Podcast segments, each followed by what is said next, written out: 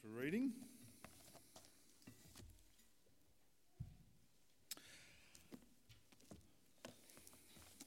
Well, friends, there's an outline in your bulletins that you might want to grab open to help you follow along. Maybe jot a few notes down. We're going to have a Q&A at the end, but as you'll see, this is an enormous topic, and um, well, we'll see where it, we'll see where the questions and comments take us. But that's okay if there's lots of you might have a, might have one that's playing on your mind after what we've talked about, and it's not directly related, that's okay to bring it up at the end if you want to. All right, how about I pray for us, and then uh, I'll tell you about where we're heading today. Let's pray. Father, we do thank you for your word to us. We thank you for the gift of church. Uh, we can come together and freely uh, read your word and focus on it and hear from you. We pray that we'd put your words into practice. Um, help us with our understanding today and, uh, and guide us in your spirit. In Jesus' name, amen. So, there's the topic uh, men and women in the Bible in one sermon. Fat chance, you say? You're right. Yes, indeed. Yep. Um, I, don't, I, don't, know if I should I give up now. No, I'm not going to do that. Today's really a bit of a teaser. That's what it is. It's a bit of a. Uh, it's to get you thinking and get you reading.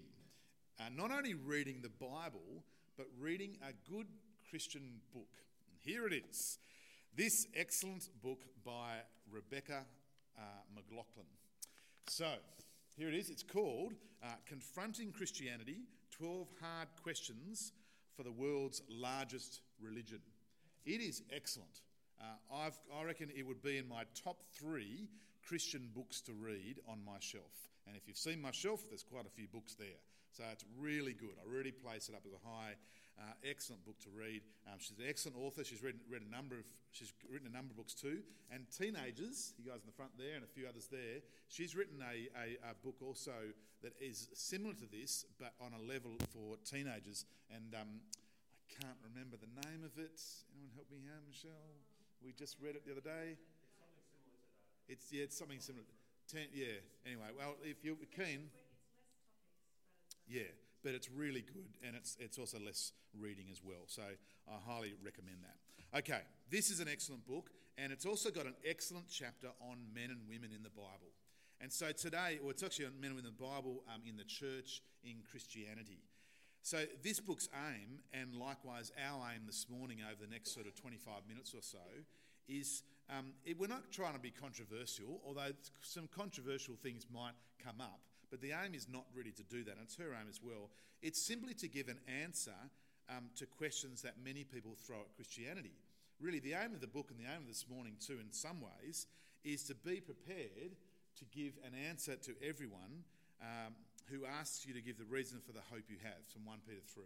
So that's sort of where we're, where we're going and trying to do. So, this, um, some of the other questions in this book, uh, other chapters, uh, aren't we better off without religion? Doesn't Christianity crush diversity? Hasn't science disproved Christianity? Isn't Christianity homophobic? How could a loving God send people to hell? They're, they're really important questions, aren't they? And there's more too. I've just mentioned a few there.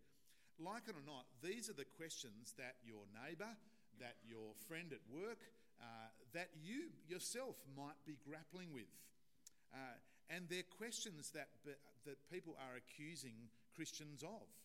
Uh, that we are, uh, let me get it, we, we are um, homophobic, that we are sending people, what God sends people to hell and so forth. Uh, now, the chapter I'm using today, in one sense, I really what I, I'm reviewing it. It's a bit of a book review.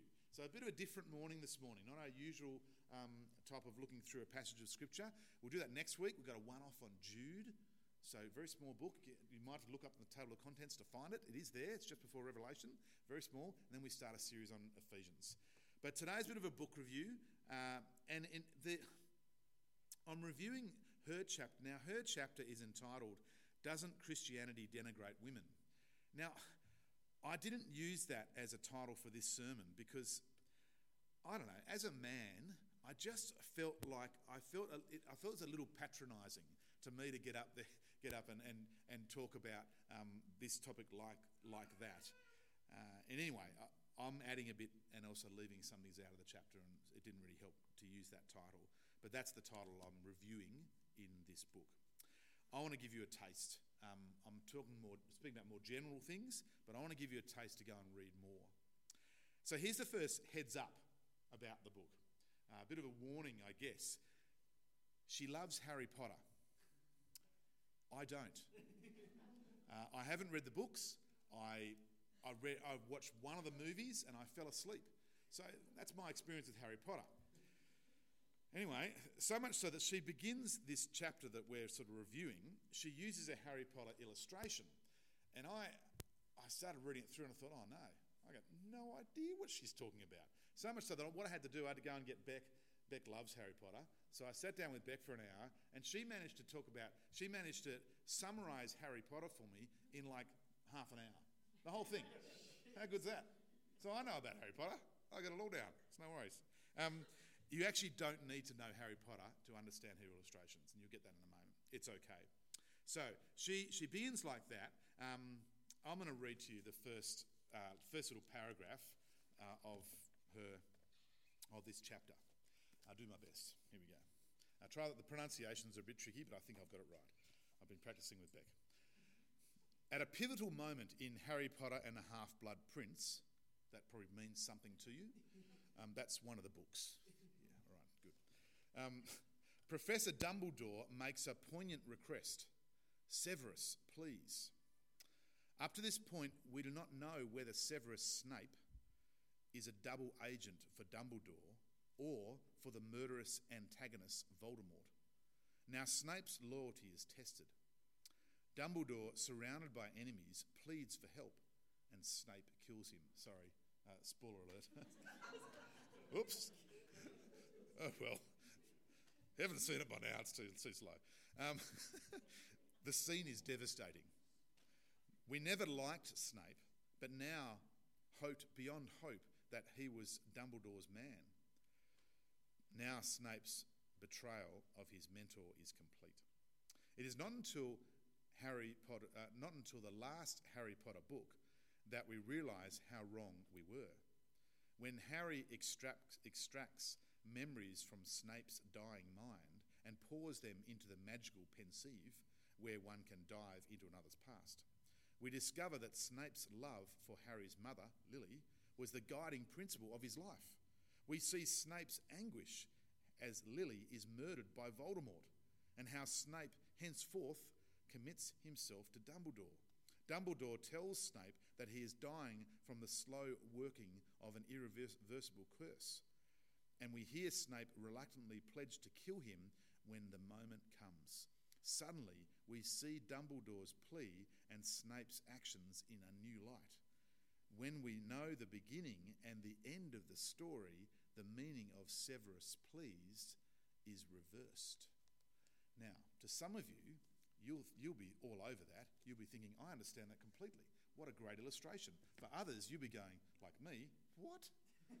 um, so let me tell you what she's saying in my words. You see, the point is, um, the point is that she wants to make. The point she wants to make, I think, is a good one, is that to understand the Christian account of male and female, we must gaze into the pensieve of the whole Bible.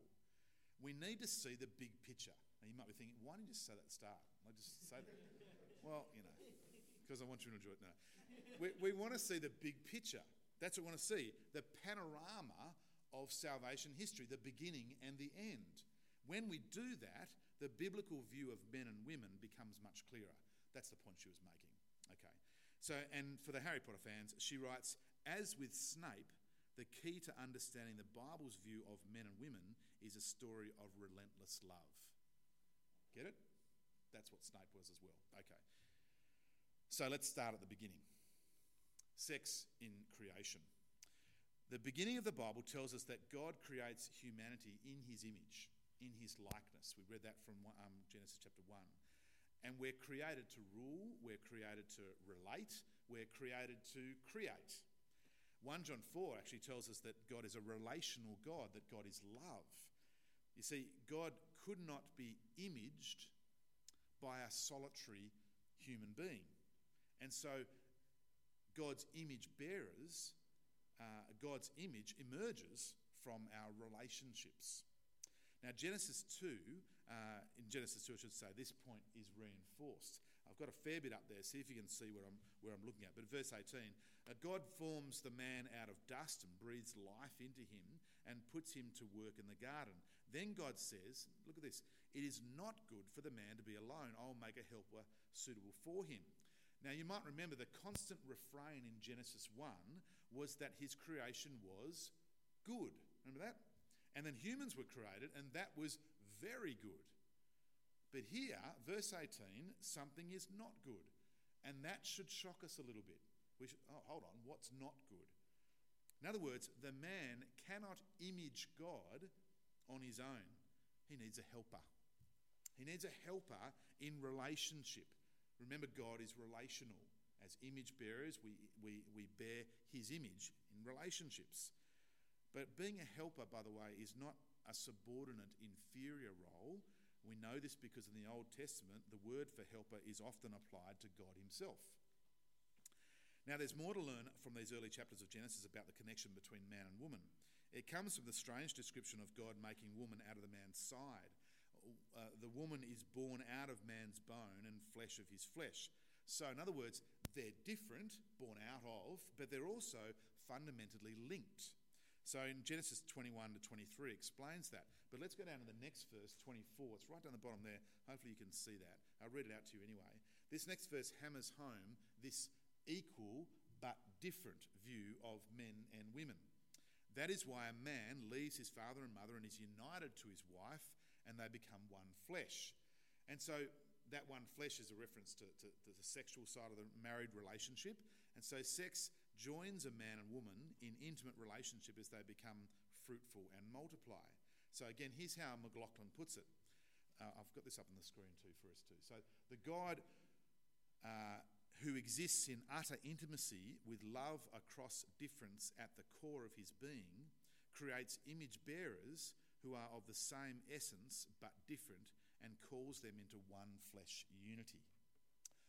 Okay, but in Genesis 3, things go wrong. This is point two of our outline, if you're following along uh, broken love. So rather than applying God's rule to creation, the man and the woman break the only rule they were given. You might remember that rule if you read a bit of Genesis 1 do not eat from the knowledge of the tree of the knowledge of good and evil. Uh, here's what happens the man is commanded not to eat from the tree before the woman is actually created, and God warns him if he does, he's going to die. Now, when the mysterious snake approaches the woman to question God's words, we wonder, where's the man gone? Where's the, where is he? Well, the answer is he's right there with her. He's right there with her. Uh, but rather than speaking against the snake's lies, he eats the fruit as well, doesn't he? This, this disobedience breaks their relationship with God and with each other. So, uh, innocence and intimacy is replaced by shame and blame. Instead of life, there's death. The man and the woman are cursed by God. That's the word the Bible uses. And in Genesis 3 tells us uh, that. And that curse affects the roles they were given in Genesis 1. So, for example, ruling over creation uh, is, is made hard by the curse on the man. The man has to work hard for his food, right? Has to work hard. Multiplying is made hard by the curse on the woman. In fact, the woman is not only cursed with pain in childbirth, but also um, told in Genesis 3:16, your desire will be for your husband, and he'll rule over you. So the word here for desire communicates a will to possess and master. In other words, it's not a good thing. That's not a good thing. So gone is the united, unashamed love story. And now there's conflict and a power struggle. The result of rebellion, not God's original design. And so as we keep on reading through our Old Testaments, we see that as a result is the appalling treatment of women by men and vice versa uh, rape and murder and exploitation. The Bible doesn't endorse this. It's just a, it just reports it. It's a realistic picture of how we treat each other and, and um, how we use power. So, how does the rest of the story make sense of what Genesis says about men and women in marriage? Uh, that's where McLaughlin takes us to next in the chapter. So let me tell you a bit about that. Um, we're on point three of our outline the love song of God for his people. As we read in the Bible, in our Bibles, we find God's covenant, that's God's promise to his people, um, pictured as a marriage. So Isaiah 54, verse 5 For your Maker is your husband, the Lord Almighty is his name. But as we keep reading on, uh, we find this is not a happy marriage. God's people are unfaithful to him by worshipping idols, yet God remains faithful. He desires the love and devotion of, of this people, and he hates it when they give themselves to other gods. You might want to read Hosea. Got a bit of chance, a bit of time this week, 14 chapters. Uh, read Hosea. Uh, uh, God's love is jealous, talks about, which is the appropriate reaction of a loving husband to a cheating wife. But it's also forgiving. God has every right to reject his people, but he wants them back. A renewed covenant is pictured as a reconciling husband and wife. Now, we'll come back to that thought in a moment. But this marriage between God and his people never seems to hit it off. Uh, it never seems to work. The Old Testament keeps raising the question without giving, really giving the full answer how can the holy, faithful, love filled God live with this loveless, faithless, sin filled people? Well, point four in our outline the bridegroom comes. Jesus is the living fulfillment of every Old Testament hope. In Jesus, the covenant of God is renewed, uh, with his people is renewed. A new covenant made perfect by the blood of Jesus, by the cross. Now, in Luke 5, when asked why his disciples do not fast, Jesus replies, Can you make the friends of the bridegroom fast while he is with them? Uh, and John the Baptist continues this metaphor in John 3:29. This was read to us earlier. The bridegroom belongs, sorry, the bride belongs to the bridegroom. The friend who attends the bridegroom waits and listens for him and is full of joy when he hears the bridegroom's voice. That joy is mine and is now complete. So, where God was husband to his wandering people in the Old Testament, Jesus, who is the ultimate image of the invisible God, steps into history as the, the groom. As a groom. Uh, sorry, as a, as a, I, let's say that again actually, because that's not quite right. So, where God was husband to his wandering people in the Old Testament, Jesus, who's the ultimate invis- image of the invisible God, steps into history as the bridegroom. See what I mean? So he, he is the perfect people of God, Jesus is. Uh, McLaughlin gives this illustration like a power line grounded in Jesus. This metaphor returns in the New Testament letters we, after Jesus' death and resurrection. But before we get to those New Testament letters, we read, we need to spend some time in the Gospels and look at Jesus' relationship with women. That's where she goes to next. So, women in the Gospels. The, the key word here is countercultural. That's the word. Uh, and it's in Luke's Gospel, I think, that this sort of countercultural Jesus stands out most clearly, but you could also argue it's in John and Matthew and Mark as well. In a patriarchal world where women are second class citizens, Jesus lifts them up to equal standing. I'm going to give you a few examples. Um, McLaughlin gives quite a few more. So, prior to Jesus' birth, the focus is on Mary, who is put up as a picture of faithfulness, whereas Zechariah, you might remember Zechariah, John the Baptist's father, well, not so much. Um, he's punished for his unbelief following the angel Gabriel's visit to him. Another example, the adult Jesus continually weaves women into his sermons, uh, something unheard of for a rabbi in the day. One example among many is Luke 18 and the persistent widow who keeps coming back to, to the, the, the judge. Um, it, it's about persistence in prayer. And Jesus uses an example of a widow. A widow. Widows were not the subject of public discussion, but here's Jesus raising the profile of, of a woman like that. Uh, Jesus challenges society's treatment of women. Even as he approaches his crucifixion, what does Jesus do? He stops to talk to women as they're mourning on the way to the cross. In a male dominated culture, his attention to women throughout his preaching is remarkable.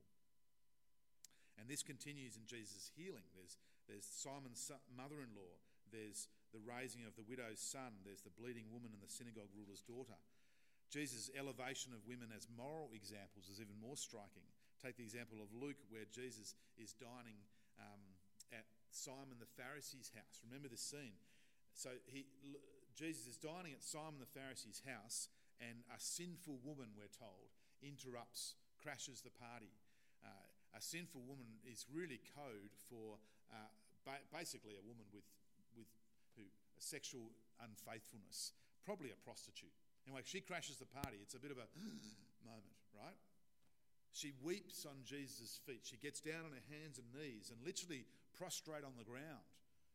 She weeps on Jesus' feet. She wipes them, her feet, his feet, uh, wipes them with her hair, and then anoints them with expensive perfume.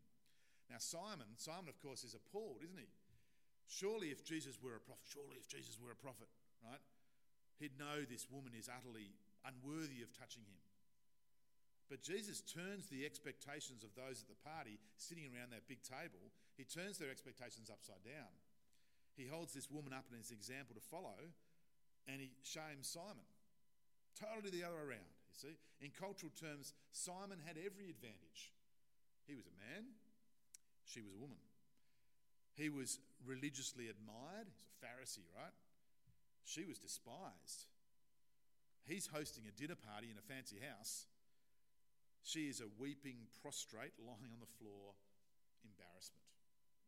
But according to Jesus, she surpassed Simon on every single count. We're going to read a bit more. Uh, Luke 7 36 to 50. But there, are, there are, were, of course, um, Jesus' female disciples, uh, not part of the 12, but who were there with Jesus serving him and in, in for the long haul. Luke is not the only gospel to elevate women, of course, way above the standards of the day.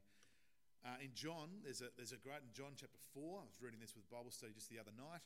Um, uh, Jesus shocks his disciples. He shocks his disciples by crossing ethnic, uh, religious, gender, and moral boundaries, what does he do? He's talking with a sexually compromised um, Samaritan woman.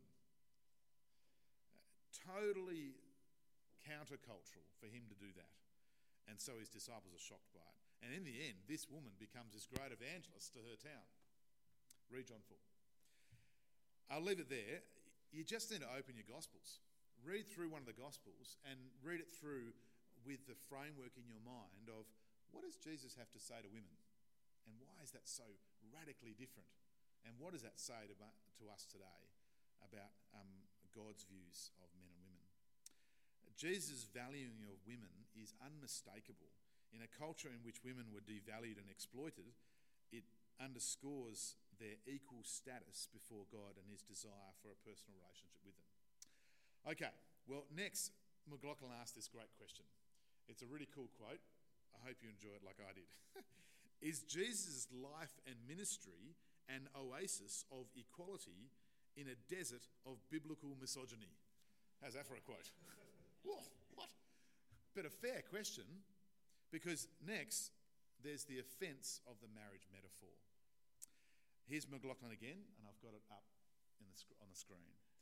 When the marriage metaphor first refuses, comes back together with human marriage in Paul's letter to the church at Ephesus, it strikes us as, Harry Potter fans will love this, as Snape muttering magic under his breath during Harry's first Quidditch match. Now, Quidditch is a game they play.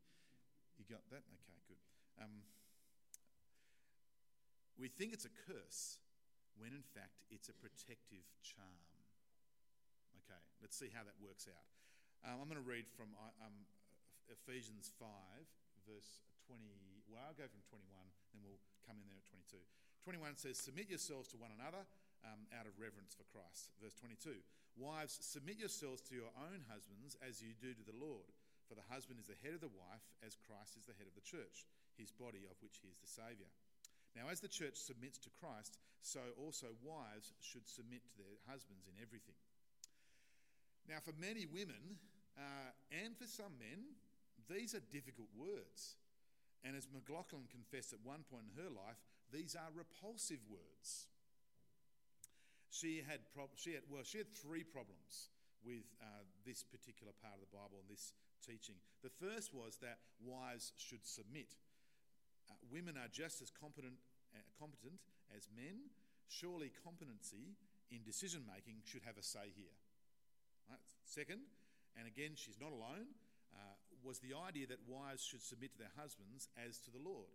So she writes, It is one thing to submit to Jesus Christ, the self sacrificing King of the universe. It's another to offer that kind of submission to a fallible, sinful man. Fair.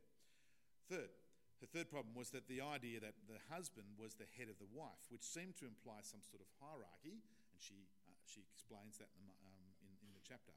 But that clashes, you see, with the equal status, status as image bearers of God. Right? It seems to conflict with the countercultural power inversion message of the gospel that we were talking about a moment before, where the Creator lays down his life, where the poor outclass the rich, where uh, out, uh, and outcasts become family. It's that power inversion countercultural thing of the gospels. The gospel was a consuming fire of love across difference to burn up racial injustice and socio-economic exploitation, she writes. Jesus had elevated women to an equal status with men. Paul, it seemed, had pushed them down. Now, what I want to read to you, I want to read to you the, uh, McLaughlin's next couple paragraphs. Uh, personally, I like the idea of a, of a woman sharing her story about this part of the Bible and, and her journey that she's gone through. Um, I'm going to jump in and make a couple comments as well, but pretty much I'm reading her, her story, and I think it's pretty cool. Uh, and the way she's, um, she's a very smart woman, um, and the way she explains it. So it's not too long. Um, I'll read this little section. So, at first, I tried to explain the shock away. I tried, for instance, to argue that in the Greek, the word translated submit appears only in the previous verse submit to one another out of reference for Christ. So the, test, so the rest of the passage must imply mutual submission. But the command for wives to submit occurs three times in the New Testament, in Colossians 3 and 1 Peter 3, while husbands are called four times to love, in uh, Ephesians 5 and Colossians 3, and once to honour their wives in 1 Peter 3. Indeed, when I train my lens on the command to husbands, the Ephesians passage started to come into focus Husbands, love your wives as Christ loved the church and gave himself up for her. It's from Ephesians 5:25. How did Christ love the church? By dying on the cross, by giving himself naked and bleeding to suffer for her, by putting her needs above his own, by sacrificing everything for her. I asked myself, how would I feel if this were the command to wives? Wives, love your husbands to the point of death putting his needs above yours and sacrificing yourself for him. Now, just press pause for a minute there in her story. Um, see, friends, there, there are some men who use Ephesians 5.22 as a mandate for abuse. Uh, that is a tragic misuse of these verses. And the command to husbands as well love your wives as Christ loved the church. Uh, and that, that command to husbands makes that reading um, as a mandate for abuse impossible. Uh, I want to be very clear as whenever I get the chance and it's in context, um, I like to be very, very clear that there is no room for, in Christian marriage, or I think in any marriage, for any form of abuse, whether that's physical, whether that's emotional, whether that's financial, whether that's spiritual. There's no room for it in Christian marriage whatsoever. Um, and you've misunderstood and misread um, Ephesians 5 22 to 25. Okay, let's go back to her story. So there's just her, her sharing about the journey she went on. Uh, when I realised the lens for this teaching was the lens of the gospel itself, it started to make sense. If the message of Jesus is true, no one comes to the table with rights. The only way to enter is flat on your face male or female, if we grasp at our right to self determination, we must reject Jesus because he calls us to submit to him completely. And while Christians are certainly called to sacrifice in response to Christ, we are primarily called to accept his sacrifice for us. With this lens in place, I saw that God created sex and marriage as a telescope to give us a glimpse of his star sized desire for intimacy with us. Our roles in this great marriage are not interchangeable. Jesus gives himself for us. Christians, male or female, follow his lead. Ultimately, my marriage is not about me and my husband any more than Romeo and Juliet is about the actors playing the title roles. We need to see that Christian marriage, at its best, points us to a much greater reality, that telescope idea. And that actually relieves the pressure. Not just for married couples, but I think for singles also. It takes the pressure off single people. We live in a world where sexual and romantic fulfillment are put up as the ultimates in life. You know, you hear the message all the time miss out on sex, we are told, and you miss out on life. Don't buy the lie. But in the Christian framework, uh, again quoting McLaughlin, missing marriage and gaining Christ is like missing out on playing with dolls as a child, but growing up to have a real baby. Now, that was her experience as a child. In the book, she describes her upbringing, and she's a bit of a tomboy, and she didn't dress up in pink or anything like that. Um, she didn't play with dolls, uh, she did other things. So that's the point she's making. It also takes the pressure off married people. Of course, we have the challenge of living out our responsibilities and trusting each other in that, but we shouldn't sit around worrying whether we've married the right person why our, or why our marriages are not bringing us to a state of nirvana every day. it leaves us longing for more. And that longing points us to the ultimate reality of which the best marriage is a scale model. Okay, I think time's, we've had enough there. Time's, time's gone away from us. I could keep going, but I won't. Um, uh, read the chapter, read the book. It's on sale at the moment at all good bookstores for 20 bucks. How good's that? The link is in your e-news. Go and get it. Um, and I've got no personal investment, by the way, in the publishing or anything like that. Um, she goes on to talk about gendered roles, which is really helpful. Um, uh, speaking about uh, the, the stereotypes of gendered roles, so I touched on that a bit with Pink and boys playing, uh, girls playing with dolls and stuff. Um, but she says things much more deeply than that. Uh, she talks about women in church, uh, Christianity and women's rights. She also gives a page and a half, about two pages on abortion Obviously, that's a much bigger question, um, but that, that little bit section is really helpful too. I, I hope this just gives you a bit of a taste, a bit of a teaser to dig a bit more. Um, if you've got a question, you're welcome to ask it as well in a moment. Uh, but I hope it gives you the encouragement to go and buy the book and read it. It's a really good book. I really, I really can't say enough. To be prepared to give an answer to everyone who gives you uh, the reason for the hope that you have. How about we pray? And uh, we'll see if anyone's got any questions or comments, and then we'll sing together. Let's pray.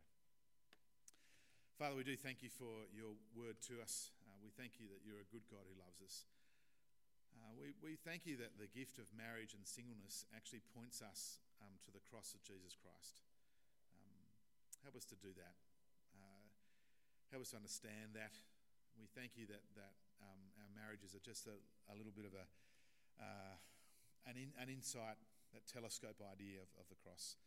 But Lord, we pray that um, help us to understand uh, what, what, you say to us about men and women in the Bible and, and in Christianity, and give us the right words when this sort of thing comes up, uh, when we're challenged by, um, by our friends and neighbours and workmates on this question. Uh, we thank you for this book as well. Thank you for the good resource that it is. In Jesus' name, amen.